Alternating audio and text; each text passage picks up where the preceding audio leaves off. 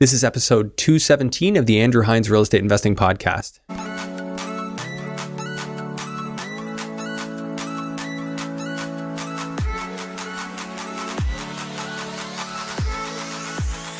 This episode is brought to you by Control and Compound Financial. They teach real estate investors how to multiply their wealth using infinite banking strategies. For a complimentary wealth coaching session or to learn more, visit www.controlandcompound.com forward slash Andrew Hines. Welcome to episode 217 of the Andrew Hines Real Estate Investing Podcast. Today I have Hussein Kudrati on the show, and Hussein is a good friend of mine. He's also the lawyer that helps me out for legal work I need done here in Ontario, and he is what I often describe as as uh, the Dos Equis guy because uh, I think he's one of the most interesting people I've ever met. Uh, Hussein has more stories to tell than I think we have time in the day, and um, there's more that he doesn't tell. Uh, than you could possibly imagine. So, in this episode, I just tried to scratch the surface a little bit about some of the things Hussein is up to. He's a international investor with citizenships in many different countries. He has investments in many different countries. He's willing to invest absolutely anywhere on this planet um, very commonly investing in the United States and uh, also in Canada and, and everything in between. I've had him on before, and he talked about doing some industrial storage investments. Um, in our discussions yesterday, we went over some of the acquisitions he's doing in Houston, Texas, as well as a lot about mindset. Hussein's big on mindset, and we really dove into some of his thoughts about life, the world, um, what people need to be focused on if they want to have success in the current climate. And uh, then, even off camera, he mentioned that he has uh, a really cool storage development in uh, Brooklyn, something that he didn't mention on the podcast. So, um, just so there's just a million things that uh, you might find interesting about Hussein if you actually have a chance to talk to him, which I highly recommend uh, doing if you have the opportunity. Uh, but in the meantime, you can certainly enjoy this episode. If you're enjoying the show, I ask that you leave a five star rating and review on any of the audio platforms. And if you're a video watcher on YouTube, hit the like, subscribe, and notification bell just to help us get out to more people. Uh, it'd be greatly appreciated. And share the show with somebody you think it might help. Uh, so without further ado, let's jump into episode 217 with Hussein Kudrati. Hello and welcome to the Andrew Hines Real Estate Investing Podcast. I've got Hussein Kudrati back on the show after a while, year or two. I think it's been about a year. Yeah, so, about yeah. a year. Um, when I when people ask me about you, I I say you're basically like the Dos Equis guy, so uh, like the most interesting man I know. Uh, so I had to get you back on the show and and uh, just kind of see what you're up to. Uh, also, a huge wealth of knowledge. So uh, thanks for doing this. Absolutely. I, lo- I love chatting with you and, you know, happy to support and, you know, add value to your listeners. Hopefully that's always what we try and do yeah. this, right? Yeah. So lawyer by trade.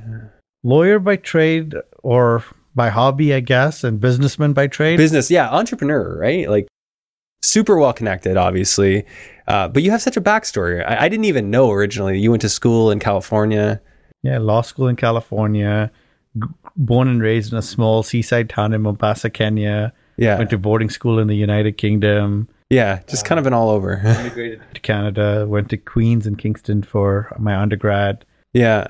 And yeah, and honestly, for me, I always used education as an opportunity to travel. Yeah. Because for me, education was always more than what you learned in the books in the classroom. Mm-hmm. It was experiences and the people you encounter, just ex- yeah. living life. And yeah. So, so I was privileged and blessed that I had parents that supported and encouraged that. Mm-hmm. And, and, then I had, in truth, I had also got the drive and the grades that also yeah. facilitated because it takes both, right? It takes. A supportive and network environment, and then it takes your own ambition and drive. And that's the thing that I t- always tell people in anything in life, right? Yeah. You have to have both. You have to set up, you have to surround yourself by people that are rooting and supporting your success. Yeah. And then you must also be willing then to work for it. Because you can have the most supportive network, but if you're not ambitious and you don't have a work ethic or a drive, right. you're not going to get you're not going to re- get the results that yeah. someone who may might have a less supportive network but has the drive and the hustle. But I think it's a factor of clarity. Like people who appear not to have drive just aren't clear on what it is they want. Don't you find that? It's true, and I guess to some degree that does. And again, your environment helps you understand and figure out. like it if you're around cool people doing cool things you start to get clearer about what you want and you you, you realize the options in the world yes, right like you, yeah. you realize what you want to do right but ultimately it still comes down to especially in today's age, right? And this is, in fact, I had a coffee with someone before coming here, and we were talking about like kids today, right? They have technology at their fingertips. They would make me look like I was from the Stone Ages with what they can do on a computer or an iPhone. Yeah. Like for me, it's like I call, I text, I surf the net. Like yeah. that's the limit. Like I don't really use apps other than social media, maybe here and there. But when you ask them to actually function in terms of knowledge of the world, despite having all these resources and the ability to use them so effectively, they don't have a motivation or a desire. And so, like, I feel like I knew more about the world when I was in like grade eight or grade nine than like the average grade eight or grade nine today. And for me, that's the concerning in where where are we going in terms of mm. preparing the next generation to actually be entrepreneurial minded, to be curious about the world? Because when you're so insular in the way you think about it, like for a world that supposed is supposed to be more tolerant, is supposed to be more inclusive. Like if you look at just like, and I don't care what side of the debate you land on, but like if you look at this, the COVID pandemic, right? Mm-hmm. What happened is both sides stopped listening to one another completely. Yeah. Both sides were speaking a vacuum to their own echo chamber. Yeah. And it almost became that us versus them mentality mm-hmm. versus just realizing that you can have different points of view. It's okay. Yeah. And you can, you know, you can disagree without being disagreeable and respect that two people may not see things. Yeah, one hundred percent. But I feel like a lot of people don't see that anymore. They don't. They don't realize that, like you said, they don't realize that you can be respectful and disagree. But for me, if you cannot, if you cannot achieve that in a, in a yeah. normal social setting, how are you going to achieve that when you add the passions of money and business and yeah. things like that? Because in business, I promise you this: if you think you're only going to work with people you like and who agree with you, yeah. you're not going to get very far. You might, like, you literally will be stuck. But you have to be real, willing to realize that in business, you you have to stay true to who what your beliefs and values are. Yeah. But you can also show respect to others and be tolerant and inclusive. And and that's what I'm saying, right? Like people just need to be willing to work in that kind of uh, towards that goal. And it's just sad to me a little bit when yeah. I see that. Yeah, because you got little ones. I, uh, I have uh, a young son as well, and uh, yeah, obviously we're both thinking about you know how do you how do you teach them the life lessons you want them to know. Yeah, and for me, I've always said like I, I want them to have a work ethic. Like I'm not talking about like you know put them in a sweatshop, but I expect them like I expect my three year old to make her bed every day. Like that to me, that's a minimum expectation. Because if I don't start teaching those values now, where she thinks, well, mom and dad make her bed, yeah. you're setting in her mind this mindset that, well, mom and dad do something else for me. Yeah. Like, you know, uh, like toys. Like, if, if you want your toys, if you want to keep playing with them, you put them away, you put them in their place. Take them out when you want to play, yeah. and you return before you get the next one. It's, it's again, it's just a basic sense of discipline. Now she's three, you have your issues, you have your tantrums, you have this, and you still have to be loving and patient and kind. But at least I'm starting that. I hate the word indoctrination, but I'm starting to teach her that you know what you have a responsibility. Like you're a, you have to be a contributing member, and it starts within the family. Then it goes to the community. Then it goes to the world.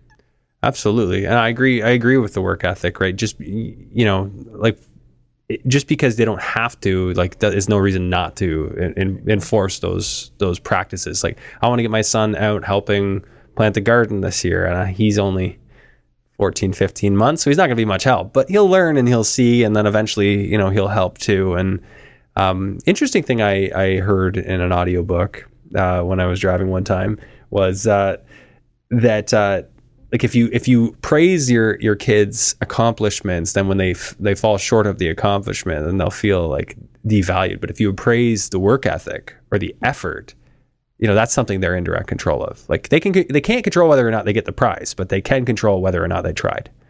And you can always uh, encourage that. And that's one of those things that as my son becomes more aware i'm going to really focus on. And that takes as a parent that takes a lot of discipline yourself to to make sure that you're catching those wins and in, in but but that's also where I disagree with the way the education system has gone, right? And and it's true. People might your listeners might think that you know what this guy really dislikes the education system. They're not wrong, because for me, I see like we we reward participation.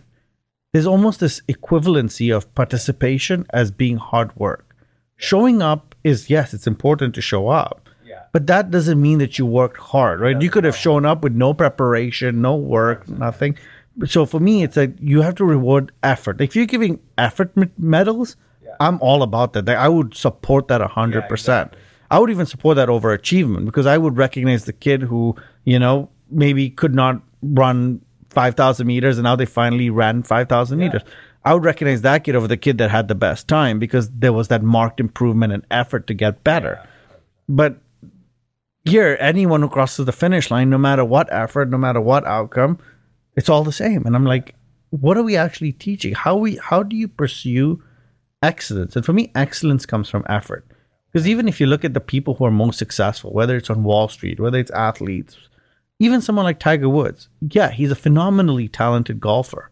But if you ask what sets him apart, it was his work ethic. Like yeah. he was hitting balls longer and later than, than everyone else. And he would go for a workout like the same day as a tournament. Like he was always active. Like he was the really fit guy when everybody else wasn't, right? Yeah, yeah. and he he changed the game. He people realized to now compete you had to you know work out and you had to you know think about nutrition you think about psychology and you had to think about you know what was going on between the two years because that was so much of actually what golf was is a mental game so it, it, it just he revolutionized it but he didn't revolutionize it just by talent he revolutionized it by outworking his competition outthinking his competition anyway so yeah this part about work ethic i think it's like super uh, super important because I think a lot of people are kind of settling for, and myself included, like good enough results. Like it's good enough, but where's that strive for excellence? I think uh, creating the work ethic for me is getting really clear, like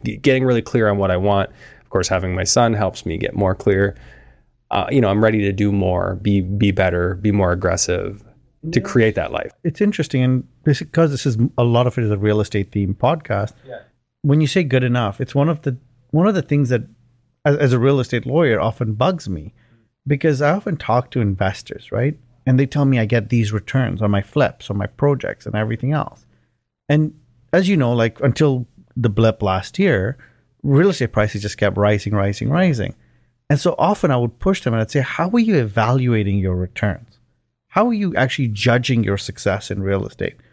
Because if the market in your area, on your neighborhood, was going up 20, 25%. Right? Yeah, it wasn't you, it was the market. And so, and so I always ask them, like, have you actually like done the research to say what did I add to this value? What was my actual return because of the you know the flip work I did or you know the severance work I did or whatever it is. Yeah. What did I add and what did I gain versus what the market was just doing anyway? Yeah. Because for me, if your if your return after costs and everything are factored in is actually lower than the average market performance, are you actually that great of an investor? Yeah. Or are you just a speculator who got lucky because of a rising tide? And and so for me, it's one of those low hanging fruits because you don't see them, and it's even with realtors and others. They're very few. They'll tell you the market did this. Oh well, at the peak it was this, and they'll sell you on those things, right? Yeah. But they won't actually, especially when you're working with investors. Very few will actually go into the depth of saying these are the numbers and this is why you should do it, whether you're an investor or that to actually say this is what I can do for you. This is what my why I what distinguishes me. Because that's the person I want to work with. That's the person I want to partner with because that's the way I I approach things. I would be telling you that this is what I can do. This is what the market does. Yeah. I'm going to bake that in and I'm going to outperform the market. Because that's when you know you have someone who you want to work with because right. they're the innovator. They're not going with because everyone can go with the market everyone can get in and rise with the market but you don't want to be you know one of those who's constantly you want to be the one going where well the days of that are sort of gone at this point anyway i mean i think we're kind of going back to a time where it's going to be more like your 1 2% a year is probably more likely than getting back into that 20 or 10% even but it's crazy like uh, lately i've seen like talking to a lot of clients multiple offers like i'm it's, like happening 10, again 15 yeah. 20 you know, offers on properties is not becoming uncommon again in the Hamilton Burlington market. And I think that the big reason that's happening is we still haven't solved the supply problem. So that's there, right? Like it, now, I think it's just those necessity buys. People need to buy, there or they need to sell, and you know, it's not like they're happy about it, but you know, business had to resume. And, and unfortunately, Canada's supply chain issues in housing I, I think at this point are almost intractable. I don't think they're going to get solved. No, it's it's actually uh, ever since all this happened because so many developers didn't start their projects because they were worried about where price point was was going to land. Um, now it's actually exasperated the problem, and it's going to make it even worse. Plus, we have immigration still targeting around five hundred thousand a year. So where are those people going? And who's paying for the infrastructure? Canada's infrastructure is aging and dated. Like for example, if you just look at, you know, people say, oh well, you know we'll build more housing in St. Catharines, Thorold, Welland, and all these places. Okay, awesome. Are, are you also creating all the jobs there, or are the jobs still going to be coming yeah. towards Toronto, Mississauga, yeah. Burlington? So now you're saying that most of the people are going to have to use a Skyway. We already had the lift bridge closed until or that that hover boat thing that they're coming in with, which again I'm very skeptical about. that sounds cool, man. But, but they've been talking about it for over a decade, I, close to it. But different people, different models. I don't I don't know too many details about the most recent one, but I know that it's been talked about and yeah, about so it may not time. actually come to life. So, and I mean, when will it come, and yeah. will it will it be able to service at a volume yeah. to actually be effective, right? Because I think about the number of cars that go over the Skyway every day. Yeah, it's huge, right? right? And and then you have like I mean, you have literally lanes closed. Like the other day at 11 a.m. in the morning, they had a lane closed for maintenance work. And I'm just like thinking to myself, like, schedule maintenance at 11 a.m. Yeah, it should be at night. Usually it is. Yeah. yeah. So to me, it was just like bizarre to see that. Yeah.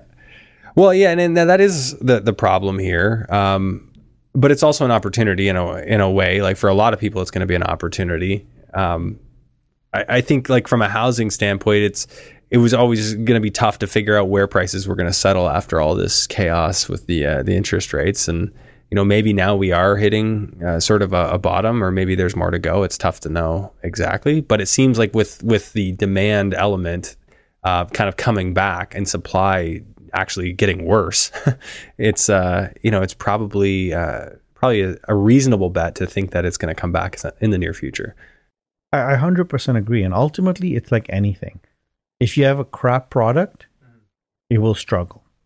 If you have a good product, it will do well no matter what, right? Like there might be small variations, but ultimately you're not going to change a lot during. If you have a good product, you'll be fine. You know what I mean? It's like it's like Apple. Apple has a good product, mm-hmm. whether it's recession or not. Small dip, but they'll be okay. If you've got like a crappy product, you know, you're going to struggle. Yeah, the crappy product sells when things are hot, but not otherwise. Exactly, because now you've got competition, and you, you know the medium and the good products have come down a little yeah. bit, so you're completely out of the market. And so for me, it's going to be very interesting to see how the real estate market actually shakes itself out. But I think there are great opportunities out there. And I think ultimately also the people, it's not going to be the asset class that's going to struggle as much because I think ultimately there's such a shortage of supply. It's going to be the people who over leverage themselves. It's the people who actually just decided to go and buy more properties than they should have. Yeah it's going to be the people who fudge their lease numbers and things like that to get a yeah. mortgage approved. We know that happens. You yeah. know, we both know people who do that sort of thing. And those are the people that are going to be in a tough spot right now. Yeah, there's going to be people who kind of went beyond their means and either like just didn't have the confidence of of what their plan A, B, and C were going to be, right? Like a lot of those people who just wanted to get in there and and didn't really have good contingencies. Yeah, that's going to hurt. And, and we're already seeing that. Like we've both heard, you know, of people who have had come by hard times and you know lost people's money and stuff like that. And it's yeah it's unfortunate. So knowing that i mean all, all that's changed since we last spoke. Like what what are you focusing on now? I know you were doing some uh, some industrial storage which is a unique topic for this show. We haven't had anybody else come on and talk about that. Um, are you still doing that type of project? Are you into like you know what's new for you right now? Um so that's new for me. And then another thing I'm looking at with some clients and potentially for myself is actually looking at hurricane distressed land in the US. And land that was being damaged by hurricanes where people just don't have the capital and banks have just taken a hit and just want to offload some some of the property. Like Fort Myers Beach kind of thing or this land in Florida, even in Alabama, Georgia has been hit like that. Louisiana still has from like Hurricane Irma has got some things down yeah. there, and ultimately things that would be tough to insure. So it's also good. It, it, it's yeah. it's quite creative, right? Because you have to think about what's my cost of capital to you know build who's going to be my client target base because you know insurance is going to be an issue so it's just about finding is it an opportunity to grow and can you somehow get federally insured or somehow find a way right to get some so you're not talking about rebuilding these you're talking about taking just, just renovating basically. Re- renovating the land. and making it useful for something. Yeah. Oh so is it, is it just raw land? Some of it is. Some of it just damaged land because like it's just there used to be buildings that have just gone yeah. right? Because you can still build in in areas that are in flood zones and stuff. You just elevate your property right? Put it on stilts or you know but some you build up can't the even do grade. that, right? You, It's all about doing the due diligence and finding it out, and it's all about finding it at the right price point, you know, to actually get it done, it's got to be a deal. Right? E- exactly, and and so like one of the strategic solutions that like I've seen people doing right now, and something I'm may or may not be interested in doing is like buying a piece of land that you might know is contaminated because of a natural disaster, Yeah. and getting a good AAA tenant in there to deal with the remediation at lower rents. Five year lease, and you you figure out your business pro forma, and you say, does what could my the land become worth if it gets clean? Yeah. And once you get the land clean, now suddenly it's worth something. Where are we going from there, right? And how do you get it clean? What does clean constitute? So you really, it- it's a very technical game. Yeah. That this is not for like your first time investor. no But if you actually know and you have the relationships, yeah, I mean, you're talking about like if you get the right piece of land, it takes one or two plots of land because you here you're buying in the hundreds of acres, right? You get one or two pieces of land that actually work for you, and you're building generational wealth. Oh yeah, Carmen did a project. Well, they're still doing it, um, but they had to remediate land, and it was like prime, super prime spot in Burlington, and uh, they remediated it for way less than the original estimates were. Uh, It was like a hundred or two hundred thousand. It was gonna, it was gonna be like crazy, and it ended up, they ended up getting it done for a much less amount, and now they are building a 200 unit building, you know, right near Roseland. exactly, and it's all about the appreciation potential of the land that you see, and also if you have the relationships. And this is why I say, like, if you're a real estate investor, you got to think about who do you need to know if you want to scale and diversify. Like getting relationships with companies who are in environmental consultants. It doesn't have to be the big guys, small guys who actually know their work and can actually get it done cheaper, right? And like get hungry, you know, Exactly. Like you can you can mitigate the risk just by having those conversations. Like all of a sudden you talk to a guy, oh, I've I've done a, I've done one just like that. No, it's not going to cost that much because you only have to go down this far. Like they'll know things because they're industry experts that you might not get without talking to them. and the tech is evolving. The tech is evolving in like these kinds of spaces at a rapid pace. Like the AI around like environmental remediation is incredible. Like how quickly they can actually get it done To like analyze what needs to be done, and also get it done. so you can use AI to. Says there is AI tech now that like American companies and Australian companies are using to actually remediate contaminated land at a fraction of the time period that it used to take. Oh, and and and right now, as the cost of the AI as it develops comes down, if you have access to that AI, if you know who has it and who's using this tech, because right now they want to prove their tech. So if you say, "Come, do it on my project," right? So, like, I, I know someone in the United States who did an AI project right now for uh, for environmental remediation on a site, and the initial conventional quotation to fix the remediation was two point five million dollars, give or take. They got it done with the AI company for just doing promotion. Wow. That they just that they were allowed Talk to about use a it win-win. as a case study for the to show the the technology. That's insane. So, the feasibility of that project changed dramatically. Right? Yeah, like you go from pe- like people not wanting to touch something because of the uncertainty. I've always found that uncertainty um, or ambiguity, like that, that actually is a huge opportunity in a project. Like if you're the guy that, that's willing to go put in the the work, you can you can just outwork the rest, like like we were talking about, and go find a solution. Exactly, and I mean it's it, it's a it's an old adage in real estate. If there's a structure on the property, the uglier the better. If you're an investor, because then you're not tied to preserving anything, Yeah. and you can go with a clean slate. Nobody else. People get scared. Most people are has they're like, oh, I'm not putting my money into that. Like I literally have clients who go to like parts of Hamilton and they're like, well, I'm not buying that duplex. I'm just like, so what? So you want to basically pay a premium for someone else's finishes? Then you're not an investor. You're an end user. You're just looking to diversify your income streams, but you're not a real estate investor. You're not actually looking to grow your wealth through real estate investing. You're just looking for a safe way to park your money, which is mm. great. There's nothing wrong with that. But understand who you are. Yeah. And sometimes people are not willing to understand who they are and how that impacts their Yeah. It's an interesting point. Yeah, I don't I don't think it's a bad thing to to pick the uglier one. I mean, uh, if, if it's moderately ugly, it's maybe not terrible. um, so what but for you like investing knows no borders, you're a US investor, like what other what are some other countries you're invested in? So so I would look at opportunities globally. I have no problem looking at properties anywhere in the world. We've owned properties in Europe, we've owned properties in Africa, like we've owned assets in the Middle East. Like for us, opportunity.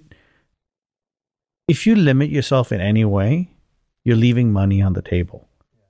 And for us, if you've got a network and you got opportunity, why would you cut yourself into a geographic locale when you don't need to, right? Like when because the world is so interconnected that with all the facilities that we have now, it's so easy. I mean, like you literally, especially just the way they can uplist, l- upload listings and things like that. Like you know, you can literally do a complete deal analysis on a property across the globe and sitting in front of your computer, and it feels like you're there. Like you know, with again using AI, using 3D technology, using zoning mapping and things like that you can see everything from a topographic ele- you, like you literally can feel like you're flying over the property you know with some of the Oh, for sure. footage and I mean, there's some things that you only really get from walking a street and like but you have to have your team there right? That, that's what they would do right? Like ultimately like and again it depends on the kind of investor you are you're not going to be a hands-on investor if buying a property in you know papua new guinea for example but you will have you will have to build up a network and a team and but ultimately the main deal analysis is the same the pro forma regardless of where what goes into it you need your local advisors and your team. But ultimately how the numbers work it, it, it doesn't change no, it, really shouldn't. I mean, I guess you got to kind of factor in how like what tax treatments is is going to happen. that's Like, your local team. Most uh, most countries that you're looking at, like, would they have some sort of tax treaty with Canada? most countries do have some kind of tax treaty with Canada. It's the world we live in, right? There's so much interconnectedness with global trade that even even even if you don't have a direct tax treaty, you can find a country that they might have a tax treaty with that has a tax treaty with Canada, and you can try and connect the two. It's almost like trying to find the triangle to find how you can. So You're connecting the country to another one that has the treaty.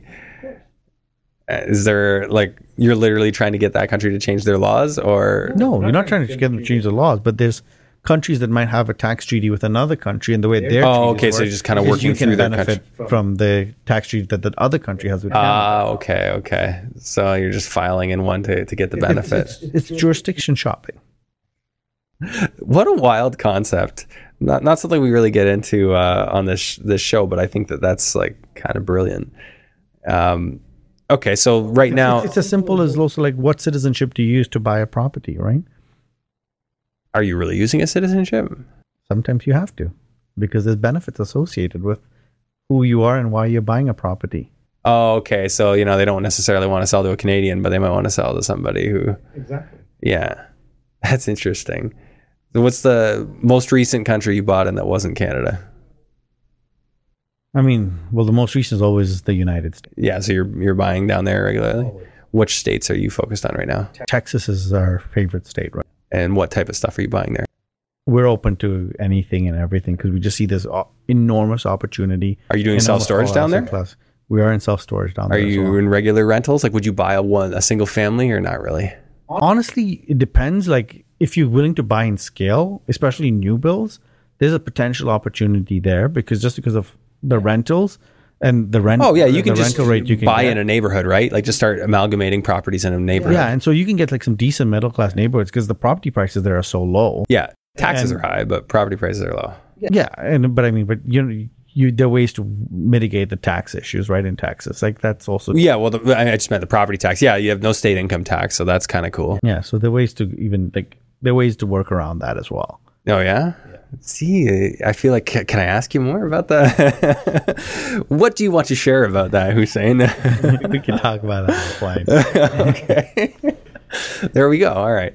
Um, Yeah, like super, super uh, interesting. So, give me an example of a deal you, you did in uh, Texas that you thought was pretty cool. So honestly, like r- right now, like we, we just picked up a few multi like a uh, single family rentals, like in a in in a small community in Houston, which Houston, okay. Which I mean, we like Houston. For us, like you know, we have friends, we have family there, so I mean, it's a place that we travel to a lot and have a lot of connection to. So we have knowledge of, you know, and and people there telling us, hey, this is a good development, this is a good builder, work with them. And so we, we connect with them. You you buy a few units with them, and then they rent it out for you. The builder will handle. So the developer will take care of all that. So they're giving you like a rental guarantee and all that, or no? Well, not a rental guarantee, but they're saying they'll do but it. They, but they'll manage it for you. They'll handle the reporting requirements. They'll handle all of it and for you. Why? Um, like I, I think I know the answer. Like you're you're building a relationship with these people. Yeah. So they they kind of see you as somebody who'll buy more from them if they do a good job. Exactly. Yeah, and I'm sure you make sure that they know that you will do more business if they do a good hundred percent, right? I mean, and, and and the return that they can get you and the re- and the rentals that people are paying, right? Like, I mean, you, buy like 300, 325 USD property, for example, hypothetically, right? And you can get rents of two two to three k on that. So you can almost do one percent rule. Now, obviously, the one thing that's going to throw that is the higher property taxes potentially. Potentially. Let's say hypothetically, they were would six grand be like a normal like on a three hundred twenty five thousand dollar house, or is it going to be more than that for your annual property tax? It depends on how you structure it and how the paperwork you put in. The paper. Oh yeah, because you can kind of argue like the valuation and stuff, right? Yeah, some places it's easier to do that than others. Yeah, but also sometimes in some counties you can actually just tie it up for long enough yeah. that you can freeze it at like the vacant land or development rate. Yeah, so that's so it's tied up in in the development stage basically to do that.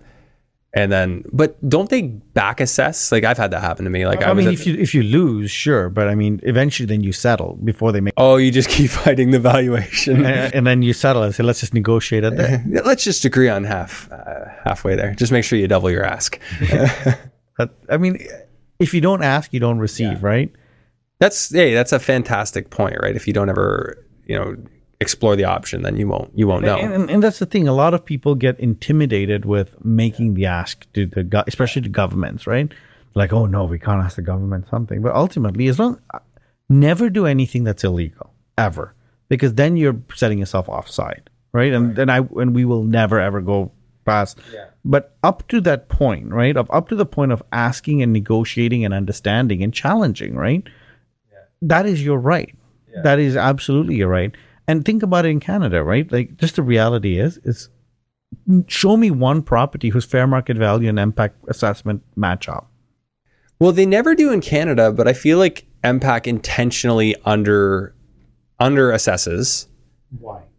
Because they know the municipalities are going to base their rate off of an adjusted rate, and they don't want to be challenged. They know that if you challenge them as MPAC, that like odds are 99 times out of 100 they're actually underassessed. And but if you wanted to get higher assessed because when it when they want more government revenue?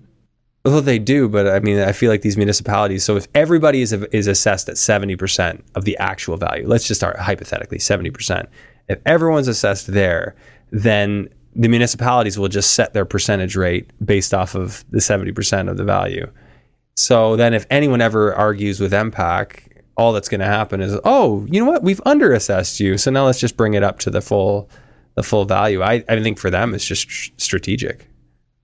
I could be wrong. That's just my it's assumption. True, but oh, but also like I mean, if you look at a lot of properties, it's a lot less than seventy percent. Like I mean, I have a, I have a client in Toronto yeah. whose M, whose MPAC value is twenty five percent of the. Yeah, yeah, that'll happen too. Like so, I mean, you talk about like absurdities, right? Yeah. And all that has to happen is you, you have a couple of sales, and eventually and, and, and the larger point I want to make is, other than certain states in the U.S., which basically assess property value simply directly on your consideration of your purchase. Yeah, price, so whatever you paid is a percentage, and that's it. And that's why, like in California, house properties yeah. don't shift as much because it, people don't want to move because it's expensive. Property tax is based on what you paid on oh, your okay, purchase yeah. price, right? So that sucks. But in a lot of jurisdictions, the system of assessing property tax is flawed. Mm-hmm.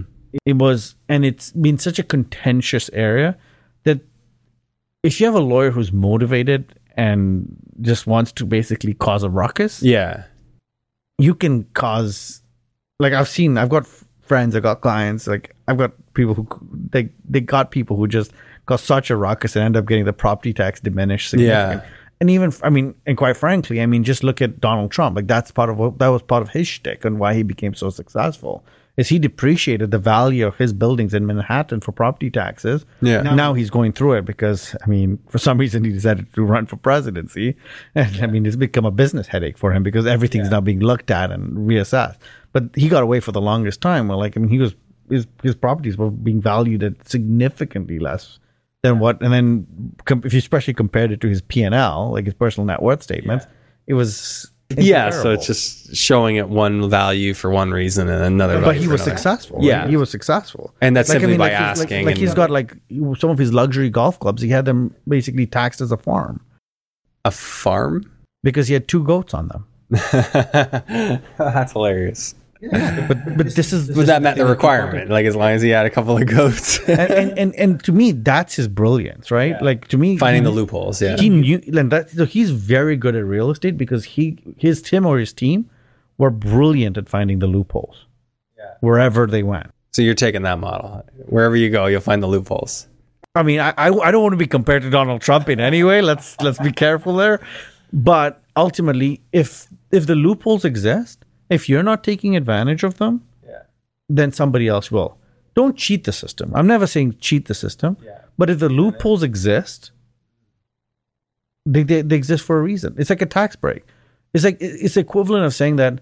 Well, I get a child tax credit, but oh, I don't think that's right. I don't. I'm not going to take it. Doesn't make sense. If it's there for your benefit, use it.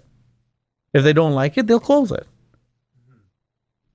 No, it's a it's a fair point. Like if you're going to play within the system, you might as well uh, a like exploit every opportunity you have, take advantage of it, and uh, play by the rules and fight fight them the appropriate way.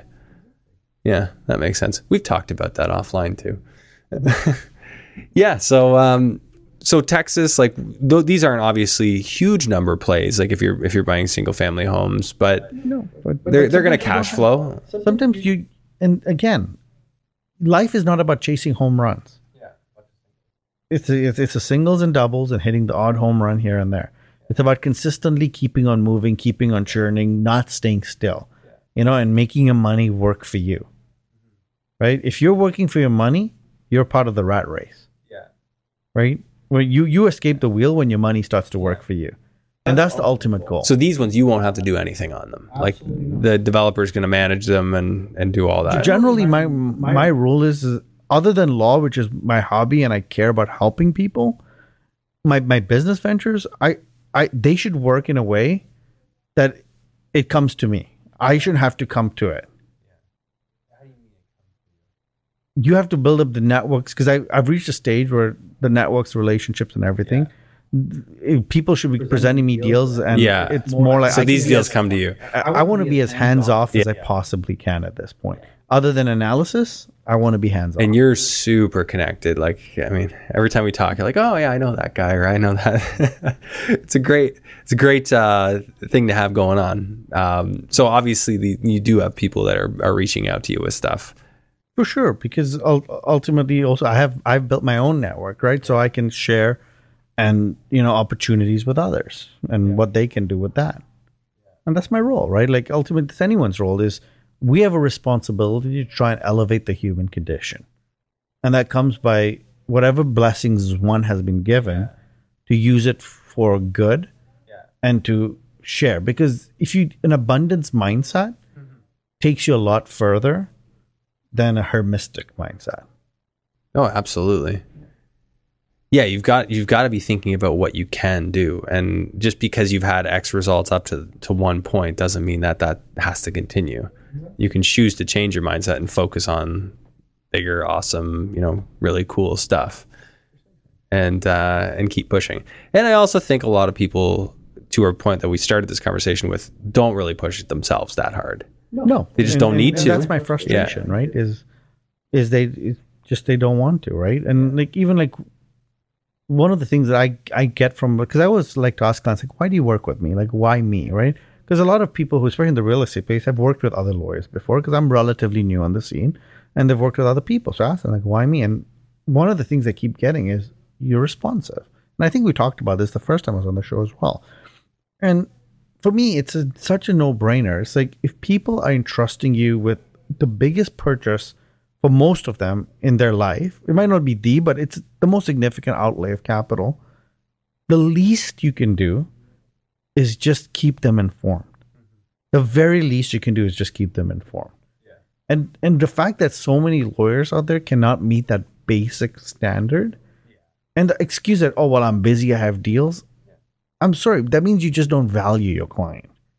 Saying I'm too busy to get this done or whatever. Well, they don't properly delegate either, right? Like a lot of these, you know, these lawyers, they they grow faster than they can manage, and then all of a sudden, before they know it, they're not responding to people, and they don't have a team that can help them. You've done a, a decent job, you know, knowing that I like have worked with you directly. Like you've built your team out a, a bunch, even since I started working with you. I think. Yeah, and and ultimately you have to be, but that's cool. Again, it's the planning. It's about having a strategic vision of where you want to go, and and setting the systems in place before you need them. When, you when you're Oh, trying 100%. You can't wait till to you get your it. systems Yeah. in after. Yeah, you're, that's where you get into trouble. the reactive versus actually planning, and I I despise being reactive. It's uh, it's especially in my construction business, like everything. I just got to be plan, plan, plan. Like Even in real estate, right? The people who are being reactive are the people who are following the trends. The people who are planning are the people setting the trends. Who do you think's making more money? Oh, definitely the planners.